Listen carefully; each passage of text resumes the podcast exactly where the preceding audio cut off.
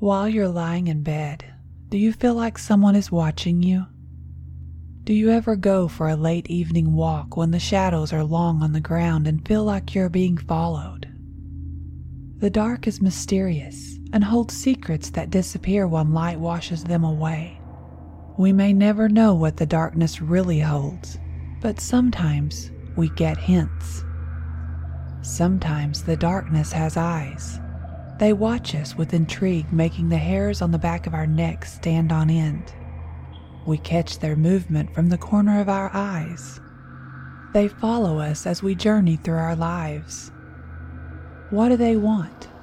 Are they just curious? Or maybe jealous? Or maybe something else? Let's hope we never find out. Welcome to Freaky Folklore, the podcast where we discover the horrifying legends across the world and tell terrifying tales of monsters both ancient and modern. Today we are discussing shadow people, tall, shadowy, and vaguely humanoid specters whose presence brings an unshakable feeling of doom. This show is part of the EerieCast podcast network. Find more terrifying tales at EerieCast.com and be sure to follow us on Spotify or your favorite podcasting service. You can leave an honest review on iTunes too. The more we get, the more we grow, and hopefully, the more monsters we can explore. If you would like to submit an encounter or suggestions for future episodes, you can email them to carmancarrion at gmail.com. That is C A R M A N C A R R I O N at gmail.com. You can also follow me on Twitter, Instagram, or Facebook for information on future episodes. Catherine's 37th birthday was both bitter and sweet. It was not only her birthday, but moving day for her 18 year old son Jeremy. After 18 years of raising him alone, and almost every moment of her life revolving around him, she would finally have the chance to focus on herself. So today, even though she was sad to see him go off to college, she was also excited about his future and hers as well. She had been Jeremy's age when she gave birth to him. It was her senior year in high school, and she had never had a boyfriend. So when she was asked to the prom by her longtime crush, she was over the moon with excitement. To make a long story short, prom night she not only lost her virginity, but became pregnant. Her crush, not ready to be a father, went off to college, and she stayed. She was not bitter. Jeremy was the light of her life, but she was ready to have a life that she could call her own. She had been taking online college classes for the past three years. She worked at a local bank during the day, and in the evenings when Jeremy didn't have a ball game, she would cram in as much schoolwork as possible. She would begin her last year of courses when she returned home after leaving Jeremy safely at his dorm.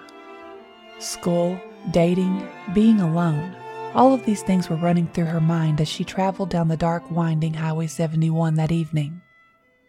She was lost in her thoughts until her tire left the road, causing the car to jerk. Her heart lurched, and she righted the car as she scolded herself for not paying better attention. This was one of the most dangerous roads in Arkansas. Hundreds of people had died on this same route. Thirty minutes later, Catherine had relaxed again and had to stifle a yawn. She had another hour to go. It would not do well for her to doze off. It could be days before anyone found her car if she was to fall asleep and drive off one of the steep curves down into a ravine. She cranked up the AC, turned on the radio, and sat up straighter in her seat, trying to fight fatigue. The radio played back static as she began searching for a station. She had lost focus on the road, only for a moment, but a moment was long enough for disaster to strike. When Catherine looked back to the road, something dark ran out in front of the car. She hit the brakes hard, but it was too late. The impact was a loud thump, followed by something crashing into her windshield and tumbling over and down the back of the car. When the car finally came to a stop, she slammed it into park and frantically tried to release her seatbelt. She didn't have a flashlight, so she grabbed her phone and the small can of mace that she kept in her console, just to be safe. Stepping out of her car, she noticed that it was eerily quiet. Not the sound of another car for miles, or even nature for that matter. It was like the crickets and the owls had stopped to watch the spectacle that was playing out before them. Catherine cautiously approached the back of the car, expecting to find an injured animal laying there, but what she found made a wave of nausea roll over her. It was a man, a very old man by the look of him. He was thin and haggard, with a scraggly gray beard that reached his chest. His face was dirty and covered in blood. He lay there, limp and unresponsive. She couldn't tell if he was breathing or not, and she knew better than to touch him. She had no medical training whatsoever. She squatted down close to him to see if she could hear a breath or see his chest move, but there was nothing that she could detect. Doing the only thing she knew to do, she dialed 911. But just as the operator answered, the man's hand shot out and grabbed her by the wrist, nearly knocking the phone from her hand. Catherine gasped, and her first reaction was to jerk away from his grip. Then empathy took over, and she tried to console him. It's okay. I'm here with you. I have called for help. Just relax. His grip loosened, but he didn't let go. So Catherine moved her phone to the other hand. She went through all the steps that the operator requested, answering every question. She was listening to the sounds of a keyboard coming through the phone when she heard the man begin to mumble something. He is trying to say something, she told the operator. Give me a minute so I can see what he is saying. She held the phone to her chest and moved in closer. His words didn't make any sense. The Shadow Man will follow you now, and you. you will pay he muttered while choking on his own blood. Before Catherine could even form a question to ask him, the man's grip on her arm went limp, and his hand fell to the ground. Oh God, he passed out, she told the operator. The operator instructed her to check for a pulse, so she did, but found none. This episode is sponsored by The Dead Files from Travel Channel. If you're listening to anything on the EerieCast network, odds are you love ghost stories. That's why I think you'll love the Dead Files from Travel Channel. Join hosts Amy Allen and Steve DiSchiavi as they investigate paranormal activity haunting real people and homes across the US. Each host offers a unique and exciting perspective for every case. Amy is a medium, seeing and speaking to those who are no longer in the world of the living and Steve is a retired homicide detective who uses public records and witness testimony to piece together the history of the haunted location. Each episode of The Dead Files features a different, real haunting to possibly help the family struggling with its effects. One episode in Falconer, New York, deals with a family who keeps waking up with scratches and bruises. They frequently witness a shadow figure lurking around their home. Amy and Steve receive their call and investigate, with Amy using her strength as a medium to understand who the presence is coming from and why it's so angry, while Steve, separately, researches the history of the home, only to discover several previous residents who lived at the home died, confirming Amy's own findings.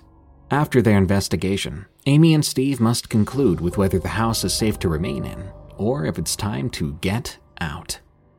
I really love the differing perspectives and skill sets between the two hosts, and I think that's why The Dead Files is a must listen podcast for any fan of the paranormal and supernatural. Listen to The Dead Files wherever you get your podcasts.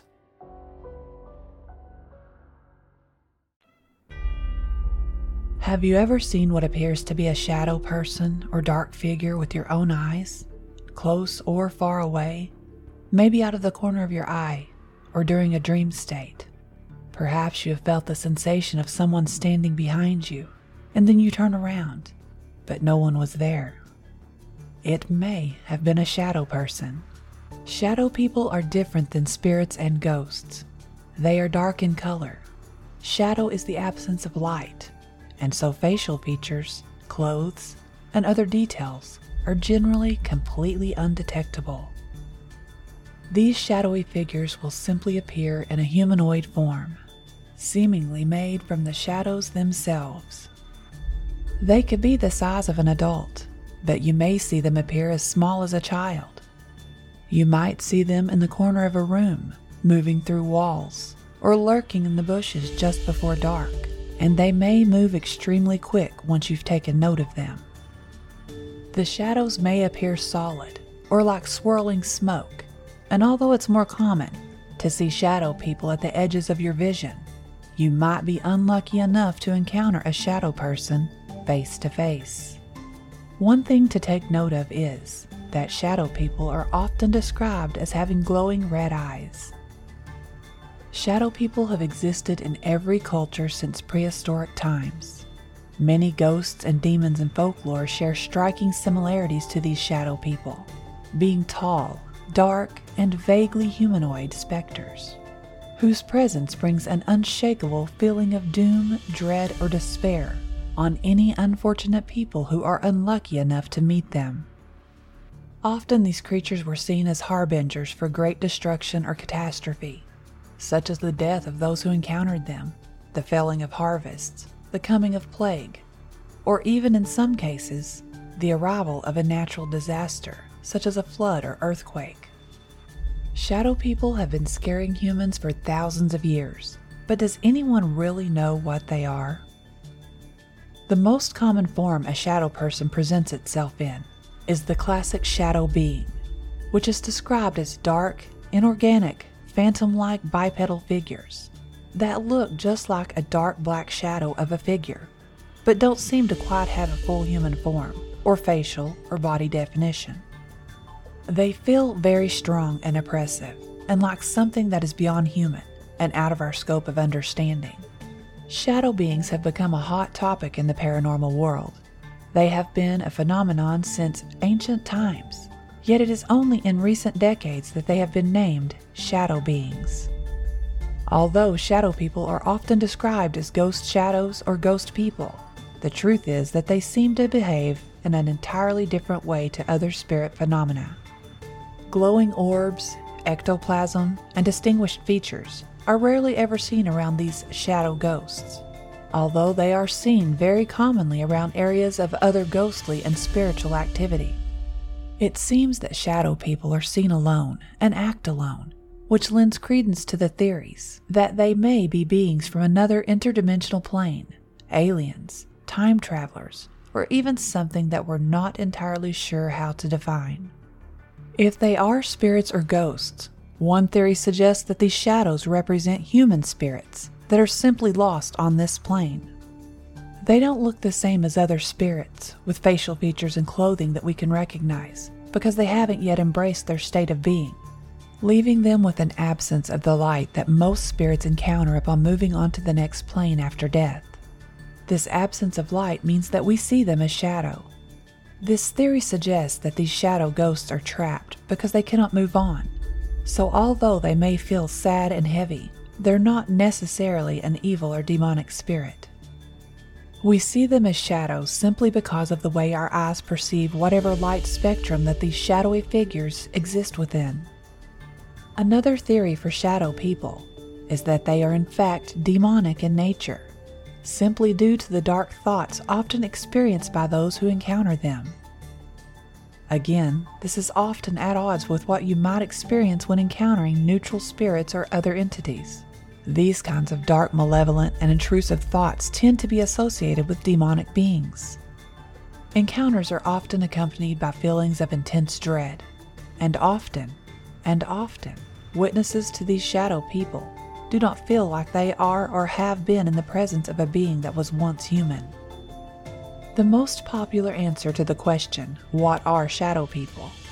tends to lean towards a type of interdimensional being.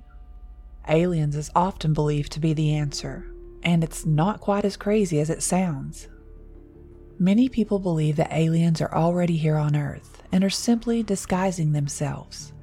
Some believe that though they are on Earth, they are in a different dimension, and that these shadows are simply the slip between dimensions. Another theory is that these shadows are simply astral beings or time travelers who have slipped through one dimension or another. Just how these time travelers or astral beings slip through that dimension is something we don't yet have an answer for. But one theory as to why we may feel dread encountering these beings is simply because a slip in our dimension would have that effect on a healthy human. Some people have seen shadow figures outdoors or in nature settings like forests. The ones that hang out around trees are said to be shadow stalkers. Some say they are protective spirits that guard nature and protect the elementals. They appear as shadow beings, but are possibly not harmful. One of the traits of shadow people is that some of them mimic people who see them. So when the person moves, they move too. And when the person stops, they stop too, and so forth. Another noticeable characteristic is that when they travel through the woods, they do not cause the normal nature sound effects you would hear from an animal or person, such as leaves rustling and twigs snapping. Mythology of shadow people dates to early 600 BCE. Ancient Egyptians believed in shadow people and called them Kelbet. Romans believed that these people came from the underworld. They believed that the Kelbet was one of seven souls that each person had. Greeks thought shadow people were literal shadows of themselves, which they often gave up to Zeus as a gift. All these cultures, though, had a common belief. These shadow people were both part of the real world and the metaphysical one. The Roman word for shadow was umbra, also meaning the shade, or the ghost of an individual who went to a place called the Land of Shades. The Land of Shades was believed to be underground or part of an underworld and after the person died, their shadow went there. In medieval times, cornering a witch and proving her to be one, the shadow played a big part. If someone sold their soul to the devil, then they had no shadow, hence, shadow being linked with the soul again. In Europe, people believed that the shadow beings desired blood, and without it, couldn't be reborn. Superstitions and fears spread like the plague concerning a person's shadow. People refused to let their shadows fall on graves, a rumbling river, or near a cliff.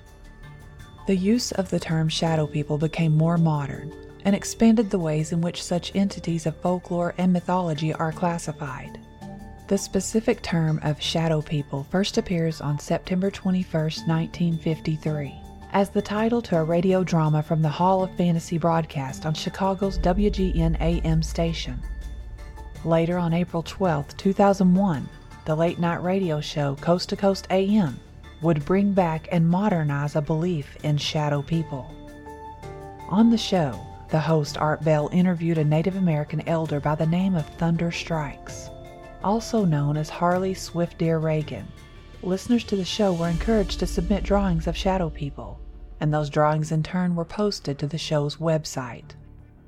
A woman named Stacy Alejos lived in the west side of San Antonio as a young girl, and one night she woke up with a very uncomfortable feeling and felt like she needed to look outside.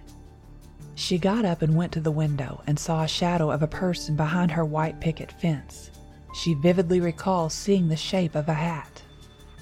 She could see the figure moving, and terrified, she tried to wake up her aunt who was sleeping next to her, but she wouldn't wake up kind of like she had been put in a trance or something. Later in life, she met a woman who lived down the street from her with an almost identical sighting. There are possible scientific explanations for shadow people.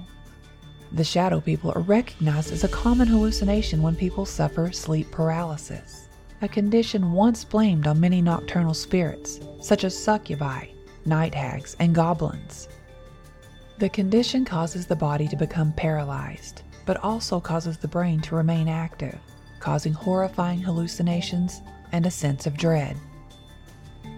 Shadow people, because of the fear they bring, are seen throughout pop culture. Due to their deep cultural impact dating back to prehistory, the shadow people have inspired many iconic creatures in popular culture, such as the infamous internet based horror figure known as Slender Man. They are frequently found in creepypasta material and in media concerning the supernatural.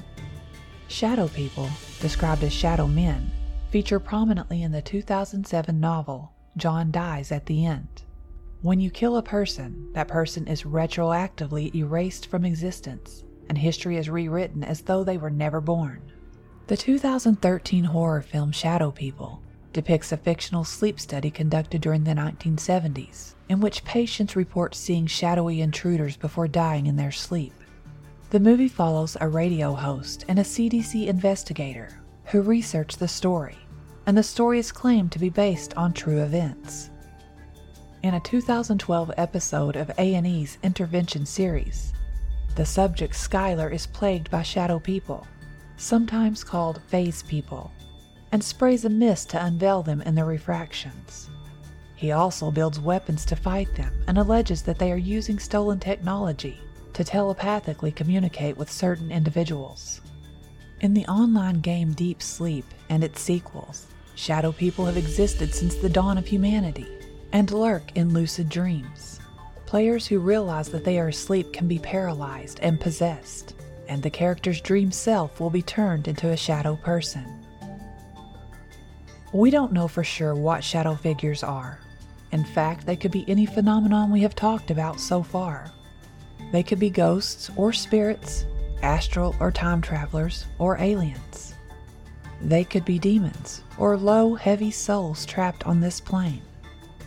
One thing is for sure you'll never be quite the same again once you encounter one staring you right in the face. It was well past midnight when Catherine made it home. Even though she was exhausted, she had trouble sleeping. She couldn't quit replaying what had happened over and over in her mind. Had it been her fault? Was there something she could have done to prevent the accident? She kept asking herself these questions. She didn't understand why she felt so guilty when she couldn't seem to find any fault of her own. Even if she hadn't been messing with the radio, the man still would have run out in front of her. And his words. What did he mean by them? It was as if he was trying to curse her. He must have been crazy, or just not making any sense because of the blow to his head. A feeling of deep dread began to fill Catherine from within, causing a chill to run across her body, and a sick knot began tightening in her stomach. Her bed was a welcoming retreat from a long, horrifying evening, or at least it should have been. Catherine climbed underneath the heavy quilt and wrapped it tightly around her. Within seconds, she was fast asleep. Her dreams were filled with terrifying visions that eventually woke her. She was panting and soaked in sweat. All she could remember when she woke was that she had been running from something dark and horrifying. The feeling of dread returned and grew stronger. Catherine reached to flip on the bedside lamp when she thought she saw movement at the foot of her bed. She told herself that her mind was playing tricks on her as the light washed away most of the shadows. She looked at the clock on her phone. It was almost 5 a.m. She was going to be exhausted today, but there was no way she was going back to sleep. Getting up, she went to the kitchen to start a pot of coffee. When it was done, she poured a cup and sat at the bar, staring off into space. Catherine was contemplating the ramifications of what she had been through. The nightmare and the feeling of dread may not be that easy to shake off without help. She would call and make an appointment with her therapist as soon as the office opened. When her cup was empty, she rose from her seat to pour another. But as her gaze passed the microwave, she saw something strange. The reflection showed a dark figure standing behind her. Catherine jumped, and the cup slipped from her hands and went crashing to the floor. She spun around to search the room. There was no one there. She was alone.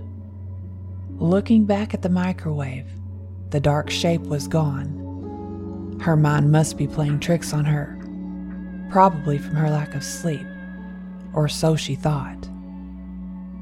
Leaving the broken pieces of the cup scattered across the floor, she walked through the house, turning on every light. She checked the closets and under the beds. When she was finally sure that no one was in the house but her, she cleaned up the mess in the kitchen and headed for the shower. The steaming shower soothed her tense muscles to the point she began fantasizing about calling in so she could go back to bed. The relaxing pleasure was short lived when the lights flickered, bringing her heart to what felt like a complete stop. Catherine was scared to open the shower door, but again told herself she was being ridiculous. Easing the door open, she reached out to grab her towel, and steam filled the tiny bathroom. She quickly dried off and wrapped the towel around her. For some reason, she felt safer closing and locking the bathroom door, even though she was alone. Stepping to the sink, she grabbed her toothbrush, squeezed a bit of toothpaste across the bristles, and began to brush her teeth. Her eyes eventually made their way to the mirror that she had been, for some reason, avoiding. The mirror was covered with condensation from the shower. Catherine automatically reached up to wipe the condensation away, but what she saw paralyzed her with fear. Over her shoulder, in the darkest corner of the bathroom, stood what looked like a man. He was devoid of details. There was no lines of definition. He was solid black. He was staring at the floor, and when he raised his head, his body billowed like smoke and began to fill the bathroom. Catherine's heart began to race, and she suddenly hoped that she was still sleeping, and this was another nightmare. Her body still frozen in place, she slowly willed her hand to reach for the door. She glanced back at the smoky black figure before yanking the door open, and the last thing she saw was a pair of glowing red eyes. She could almost feel the heat from them burning into her soul. That was enough to surge adrenaline through her body, and without another thought, she took off. But her feet hit the slick tile and flew out from underneath her. Catherine's head hit the bathroom floor with a thud, and immediately her world went dark. The sun was shining when she woke with a pounding headache.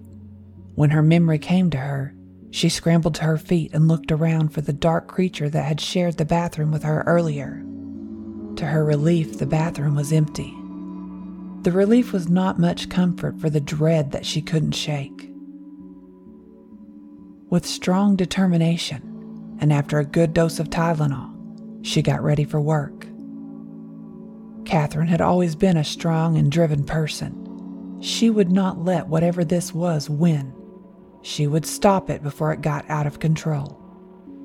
What she didn't realize is that there was no controlling the demon that was stalking her.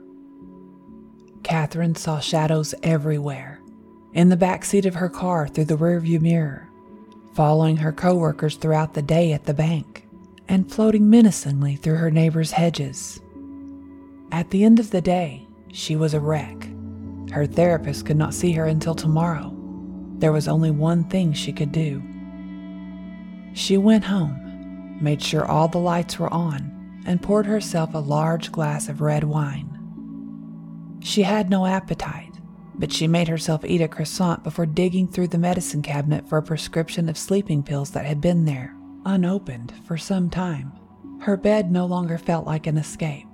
The idea of sleeping in it compounded her feelings of dread. So, after putting on her lounge pants and t shirt, Catherine grabbed her quilt and a pillow and headed for the couch taking her glass of wine with her. She turned the TV on and chose an episode of Friends, something light-hearted to help keep her mind from dark places. She took the pill and chased it with several gulps. Within minutes, she began to nod off. She could hear the phone when it began to ring, but she didn't have the strength to answer it. It was a dreamless sleep that engulfed her at first, but eventually she felt her mind being pulled to consciousness. Her eyes fluttered open, and she looked around the room. The lights were off, even though she had deliberately left them on. The TV was off too. She tried to sit up, but couldn't. She tried to move her hand, but it refused to cooperate. Her entire body had seemed to deny her any power over it. The only thing she could do was blink. She could feel the thump of her heart beating against her chest, so she knew she was still alive. But for how long, she wondered. Then, like a scene from a horror movie, something dark began to rise at the end of the couch. She watched as this dark, smoky figure began to grow. First two arms, and then a head without any features. When it completed its transformation, it slowly crawled up Catherine's body until its dark face was close to hers. Catherine held her breath, waiting in terror for what may come next. In an instant, two glowing red eyes shot open on the creature's featureless face, and they bore into her. She watched helplessly as beneath the eyes, where a mouth could have been, a dark hole, even darker than its body, began to open. It didn't just open, it grew and grew until it was large enough to wrap around Catherine's head. Catherine tried to fight.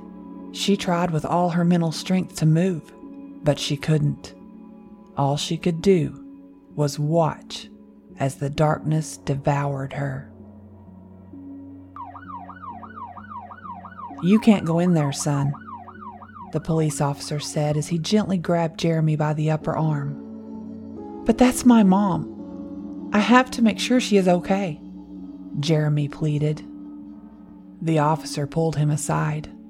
I need to ask you some questions. When was the last time you talked to your mother, son? Jeremy hung his head for a moment. Already he knew this was going to be bad. I saw her the day before yesterday when she dropped me off at school. That's impossible, the officer told him in disbelief. Son, the woman in that house has passed. But if you saw your mother, then there is no way that it can be her.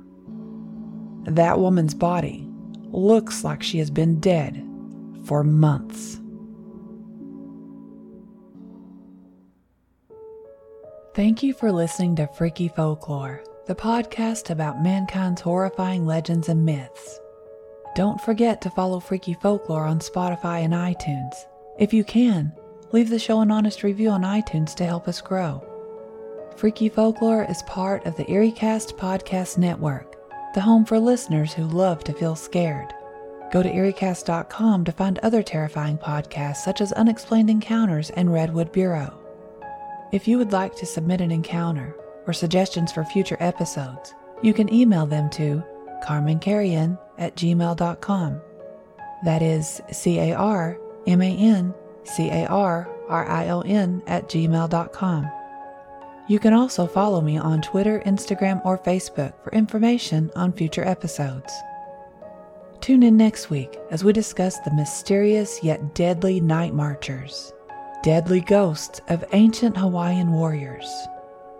Until next time, stay safe out there because this world is a strange one.